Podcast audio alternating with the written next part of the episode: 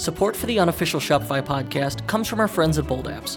Subscriptions are becoming more popular than ever on Shopify, and there's one app we always recommend to customers when they need to run them, and that's the Recurring Orders app from Bold.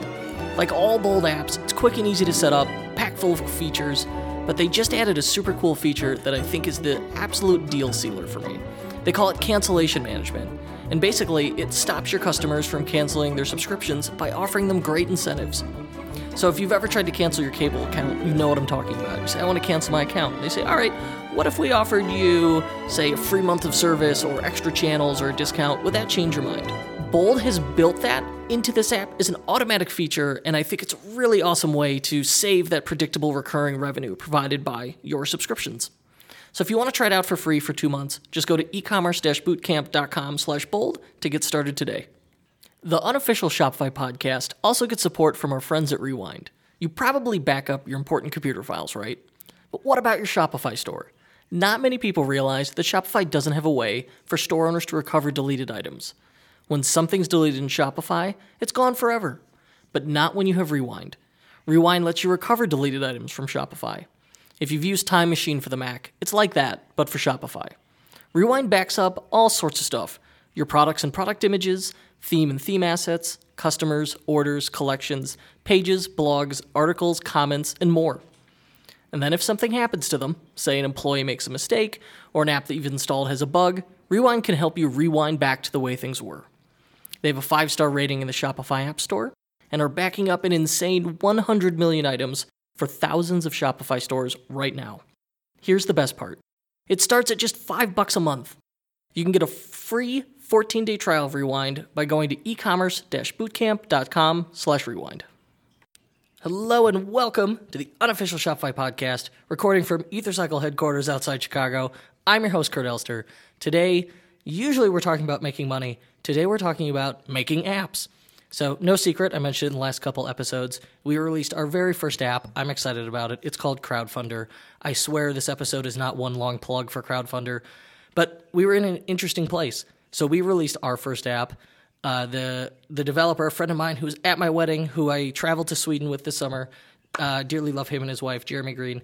He is a Rails developer, really talented guy. And he said, you know what? I'll try building a Shopify app. So it was also his first Shopify app as well. So we were in an interesting place where we were both learning through this, going through it for the first time. And one of the things I love about Shopify is it's a la carte. So, you know, Shopify plan, I say most people probably start with the Pro plan at $79 a month. And then you add features as you need them via apps and third-party services. And at this point, the App Store is extraordinary, the number of things and features you can add. But even so, sometimes there's something that isn't there. And I've seen clients build what are called custom private apps. So it's a Shopify app that just isn't listed in the App Store, and it probably does one very specific thing that your store needs.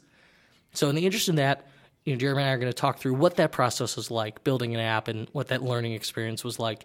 And then that way you've got that in your box of tools if you ever need to go build an app or hire someone to build an app. You know you've got that out there. Jeremy, how are you doing? I'm great, Kurt. How are you? Very well. Other than a little laryngitis, I'm a little snotty, truthfully. No. It's been a week, and I'm feeling much better today. Okay. Question one, how long did it take to build an app? How long did it take us? From the day that we first... From the first commit to when we had it published in the store, I think was right around 2 months, and there was a decent amount of downtime in that 2 months, I think. Yeah, there's probably... You know, it was kind of a side project, I think, for both of us. It was a side hustle, and we still got it out the door in 2 months, which I was really impressed with. I think if we had focused on it, 3 weeks would have been totally reasonable. Yep, that's what I was about to say. I think 3 weeks would have been completely doable if we'd been, you know, focused on it and spending kind of real time working on it instead of nights and weekends. But yeah, it was definitely a side hustle. So like all things, all ideas, it starts with a need. So we had worked with Factory, FCTRY, and they had wanted to do a crowdfund style pre-order campaign for their Trump action figure. And of course, this was well before he was President-elect Trump. And they got well into the six figures. It was over $100,000 in pre-orders for this little action figure. And I forgot, it was maybe $20. So really impressive stuff, because with those crowdfunding elements, you're adding scarcity and social proof at the same time. You're adding the countdown timer, which creates urgency. I'm sorry, not scarcity, but the countdown timer, which creates urgency. And then you can see all these other people backed, and then that creates social proof, because you go, well, other people want it, I want it too. It's human nature. And of course, there is someone at the door. Give me a moment to go answer the door. Sure. And it wasn't even anyone important at the door. So, based on the success of that crowdfunding campaign, we thought, gee, maybe other people might like this. And then it just happened. I got another request from someone, a store owner, who said, hey, we're going to start selling jeans. And I won't say the name. And we're thinking about doing, for every series of jeans, crowdfunding them. But we want to do it on our Shopify store. So I had two people who had said, let's do this thing. And that said, all right, there's a need for this. So I went, I thought maybe this would make a good app. So I approached you, Jeremy. I said, is this even possible? I think that's how it happened. Am I right? Yeah, I think you'd kind of mentioned that you wanted kind of theoretically to get into doing apps, but that not being a Rails developer, that you kind of weren't sure where to start. And then I mentioned, hey, I do Rails all day, every day. I can cover that. Let's team up on something. And then, yeah, you definitely mentioned that you had those two clients that were wanting to do crowdfunding. You thought it was a pretty good, opening that there wasn't already a good solution for in the App Store. So yeah, that was kind of the origin story, I guess. So we'd seen the need. Yeah. Then I had presented it to you. Like a week later, you said, hey, look what I made. And sure enough, you'd built a proof of concept. It was a dev store, did exactly what I had described based on that factory thing. And then I said, oh my gosh, you serious? This is fantastic. And we went from there. So how did you're a Rails developer, but you'd never developed in Shopify. How did you get into it? What are your impressions, going from the outside with fresh eyes of developing for Shopify? For the most part, I thought it was really very easy and straightforward. You join the Shopify developer program, that gets you into, their developer portal where they have a bunch of documentation. They have a couple of different Rails, Ruby gems that you can add to a Rails project that, handle a lot of stuff like, kind of the authentication bit where, when somebody wants to add their store or add your app to their store, they have code already in place that handles a lot of the particulars of that. And you just have to hook it up the right way to get everything working. You pointed me to their style guide, where they have, some CSS and markup that they recommend that you use to make everything look like a Shopify app. So yeah, for the most part, it was really good. It's not too hard. The back end, playing with different Shopify apps, you quickly discover they all look a little different, and that always surprises me because as a designer, I'm a designer, you're not a designer, and I had zero input. You styled it using the library Shopify gives you, and it looked beautiful and matched the Shopify back end. Just note to app developers: I wish you would all do that. Make it all match. Makes life very easy. Yeah, it was quite surprising at how well that worked. Yeah, and it makes it easy, for me from a developer standpoint because, there's pretty clear guidelines about what things should look like, how screens should be arranged, how you should separate sections within a screen, all that kind of stuff. And so just following their guidelines, makes it really fit right in and make it look like it's a part of Shopify. So one thing I think a lot of people don't realize, when you have a Shopify app, does it in no way runs on Shopify, right? No, it doesn't.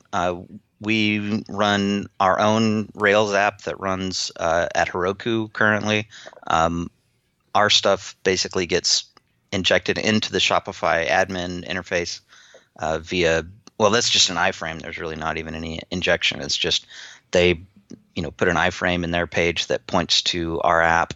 And then on the front end, we can inject a little piece of JavaScript into the front end of the store that allows us to, you know, do some DOM manipulation on the page, and that's how we get the countdown widget and all of that kind of stuff into the front end of the store.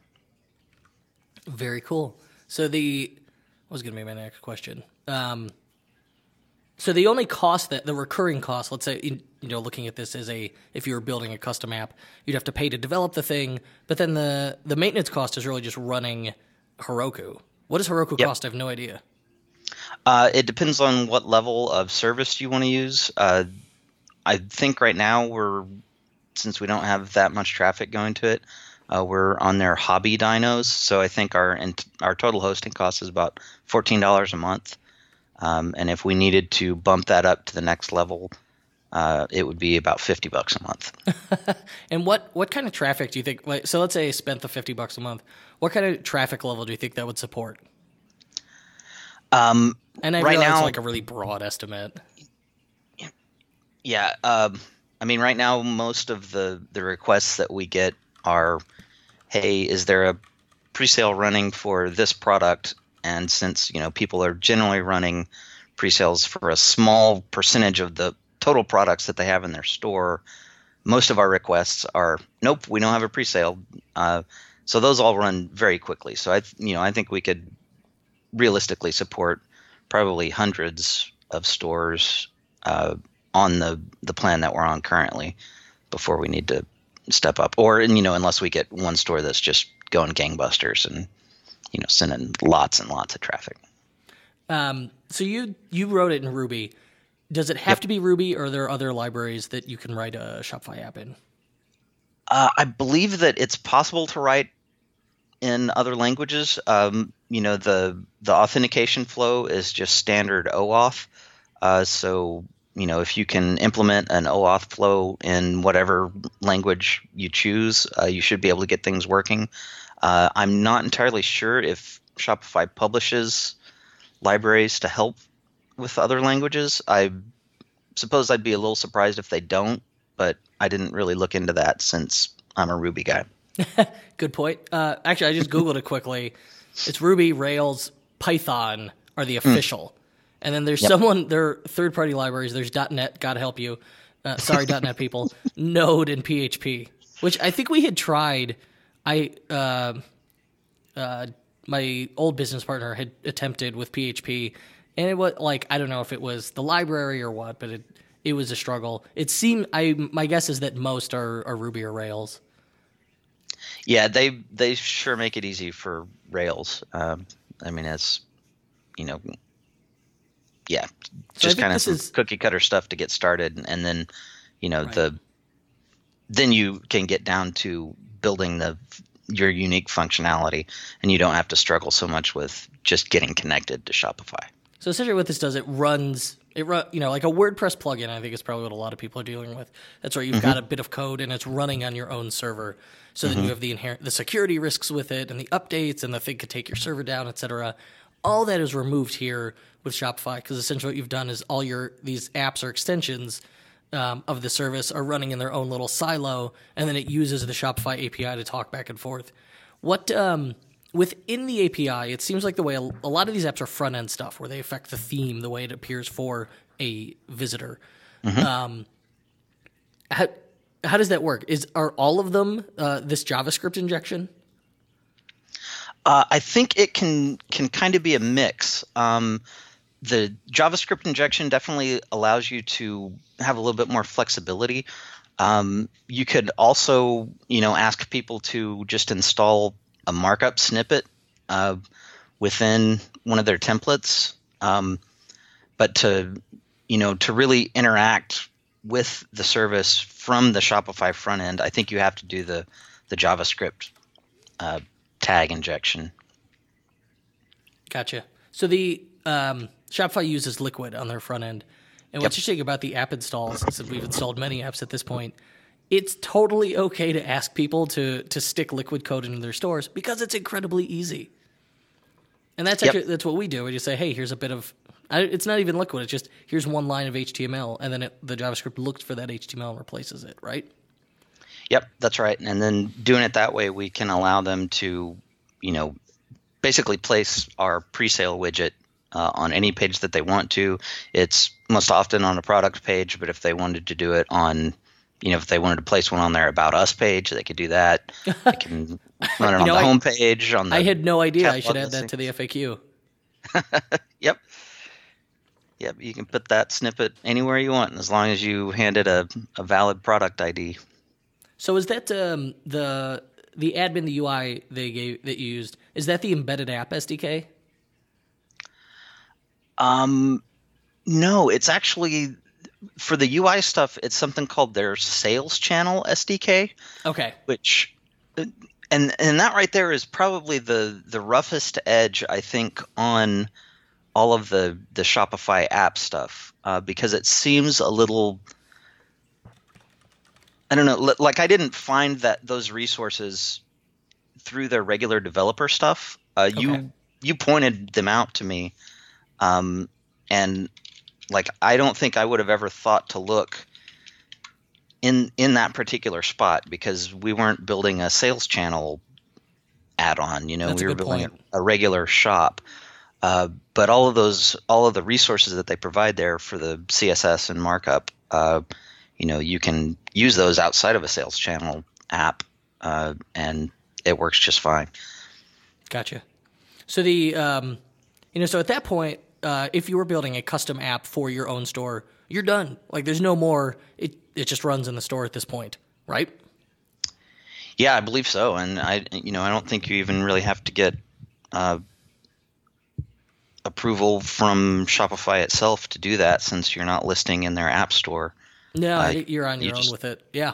Yeah, you just build the thing and install it, and you're off to the races. All right. So if let's say I wanted to hire someone to add this feature to my store, pay someone like yourself, what would be a range that you would estimate that if someone had to build this app again, came to you, said, and you, let's say you don't have the code, and they say, all right, build me this app, not as a public facing app, but just as a custom private app for my store, what would that cost? And what would a reasonable timeline be, do you think?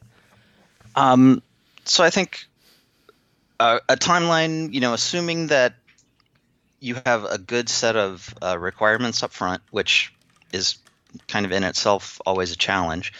I think, like you said earlier, probably 3 to 4 weeks of development and round trip, which, you're probably going to be looking at, I don't know, $10,000 to $15,000 for that. Cool. Just ballparking. Yeah. Yeah. No, that seems like both the timeline and the budget seem like a very reasonable range. All right. So then at that point, let's say you want to take it further. You want to go and say, all right, this works. Let's make some side income off it. Let's hustle and put it in the actual Shopify app store.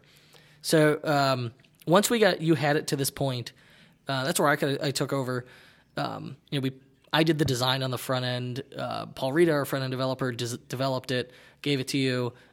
You massaged it and put it in there, and we did a little bit of beta testing. And then all I had to do was write an app store listing, which was actually pretty easy. I mean, there's not a heck of a lot to it. They say, we recommend a video. Initially, I didn't have one. Though later, I recorded a screencast, which was easy. You write an app description. I use the Pain Dream Fix format that I love. And create an icon and a banner image. And that's it. It's really very it's much easier than, say, like the iTunes app store. Oh, yeah. As far as like sure. Submission requirements. And then you submit it. And then they it took, I've heard ranges from like a week to a month from people. It took a couple weeks, and they came back to us, and they're very nice woman named, I believe, Dina, said, okay, I looked at your app, and here are the issues I saw, and there were like 3 issues. I said, okay, we fixed it. She goes, all right, well, I've got one more issue, and here's a couple recommendations. So we implemented, we did her fixes, and the second round was much quicker. It was like 3 days she got back to us. And we made those fixes. I said, hey, thank you, I appreciate it. I did everything you said. And it was like 48 hours later, it was live in the app store. Yep, and they were all really good recommendations too. I thought, things that were going to help smooth out the user experience, make it easier for people to get up and running.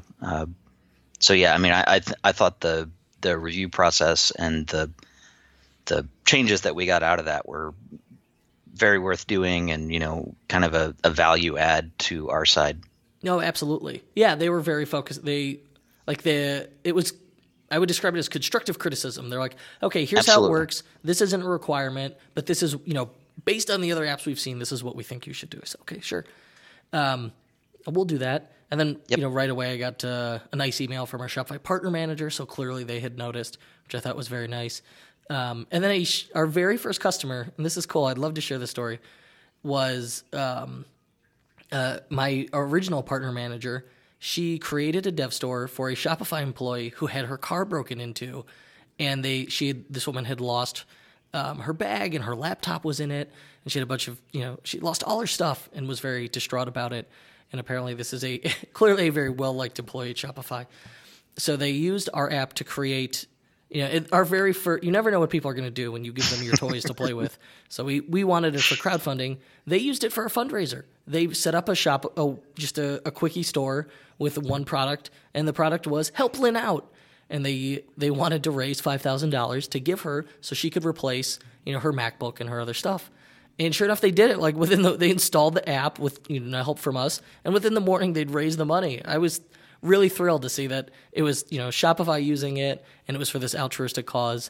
So then, based on that, we added a couple other features because then we had another install where again they wanted to use it for what was it? It wasn't crowdfunding and it wasn't charity. It was what was it? Oh, they wanted to use it for a group buy. So you had to get X number of people to get to a minimum. So then we added features to it. So at this point, the hard part is marketing it. I think it's getting the reviews, because that's how the reviews turn out to be the single biggest ranking factor that the App Store uses. And also, of course, a big trust indicator for people. Yeah, sure. Faux show. It was kind of crazy that, we envisioned it as a crowdfunding thing, and then we've got people coming up with two different ways to use it that we hadn't thought of, but that it lends itself to well, and yeah, it works just as well there. So then that was cool to see. You added the feature to it where it's like, all right, you just edit the text to make it do what you want. Yeah, very cool stuff. What was I going to say? So what do you think the future? Would you develop more Shopify apps? Would you do it again? Yeah, I think so. I'm very interested to see how sales on this thing go, but it looks promising. And in the first couple of weeks that it's been out with no reviews in the App Store, it's been encouraging that we've had a fairly constant stream of people signing up and trying it out. We just yesterday turned on the ability so that it's free for development stores, which I think should help people be able to use it, try it out, see if they like it in a dev store before they commit to paying for it in a live store. Yeah, that should help. A new and recent feature to Shopify, if you're not aware, let's say you have it's called a development store. It's a store that's not live, but you're still building it out.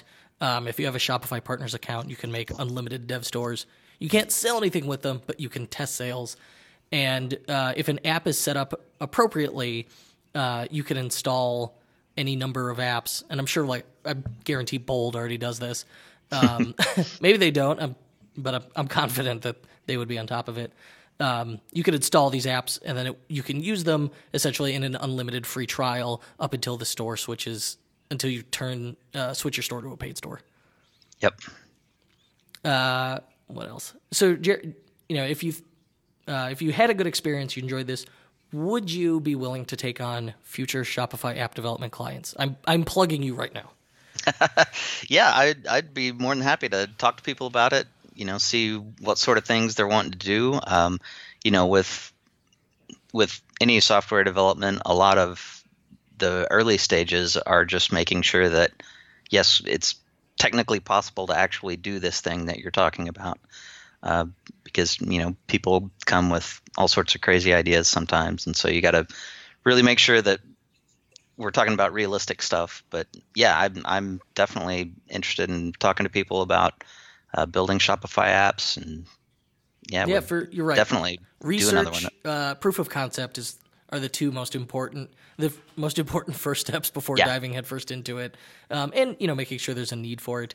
So in our case, when we were presented with the original problem, my gut reaction was, no, that won't work. And then my business partner, Paul, was like, well, we could do this. And then we started talking through it with Factory. And we're going to record a future episode with them. They signed up. It'll be out in January, where we talk about what that experience was like promoting a crowdfunding style pre-order. But once we'd seen, like, okay, yeah, it can be done. It could work. That was the hardest part, was figuring out how it would work. And then after that, it was just kind of grinding it out and finishing it. Yeah. And one of the really cool things about, building Shopify apps is that from a, comparison with other software projects, they're kind of guaranteed or required to be on the small to medium end, just because you're already building on an existing platform. And so a lot of the functionality that you might want, is probably already there in some form. And so you're, not starting from the ground up. And so it makes for a quicker development process. You've got foundation already laid, really. And so it's cool to do those kind of small, contained, realistically scoped projects more so than ones that just kind of tend to grow and grow and grow. And if you had to choose, would you rather make a WordPress plugin or build a Shopify app? Just purely a devil's advocate question.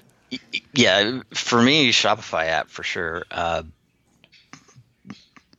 Not, the one of the biggest reasons is that I'm not really a PHP guy, so I don't know my way around even how I would go about building a WordPress plugin. Gotcha. Jeremy, where can people go to learn more about you? Yeah, I'm on the web at octolabs.com. That's like an octopus has a lab, Octolabs. And then I'm on Twitter at JagTheDrummer. And those are two best places to find me. And you actually you have a software as a service app. I use it. I love it. You may as well talk about it a little bit. It's called Remarq. Sure. What is Remarq for? So it's for producing documents and ebooks from Markdown. So if you've read Ecommerce Bootcamp, this is how I made it, was with this tool. Yeah. So it's designed to basically keep people from having to fight with Word or Pages or InDesign or something like that to produce a document, and just helps you focus on your content and not fighting with formatting tools. Right. So you write, a lot of people can get they can bike shed. They can get just too caught up in like, what's the right font? What's the right line height? Instead of actually just writing the content. So there's this class of Word document or word processors called Markdown editors. And Markdown is basically, it's plain text with a little bit of Markdown code in there. A great app. My favorite is, let's see what this guy is called. IA Writer for Mac. And then once you have that, just copy paste it into Remarq. Choose a theme, and Remarq outputs HTML, an EPUB file, so you can use it on that's the iPad format, right? EPUB, and then the Kindle format, and even HTML. It's very cool.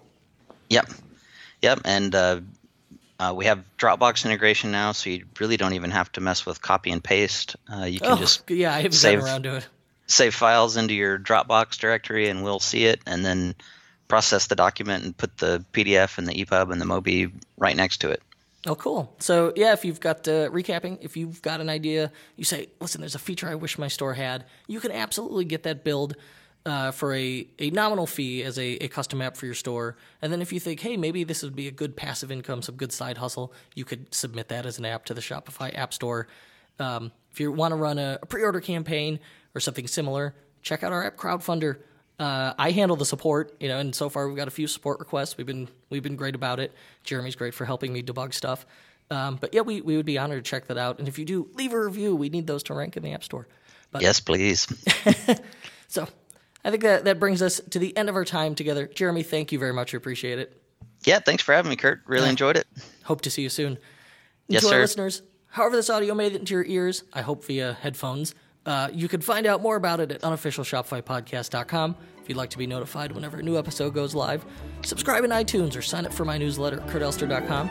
I'll shoot you an email whenever we post a new episode. Thanks, everybody, and we'll be back next week.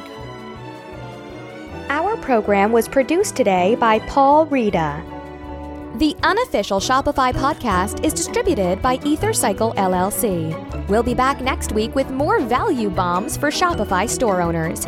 If you're looking for more high-quality and actionable advice on learning the business of e-commerce, join thousands of other Shopify store owners on our totally free newsletter at Ecommerce Bootcamp. That's ecommerce-bootcamp.com.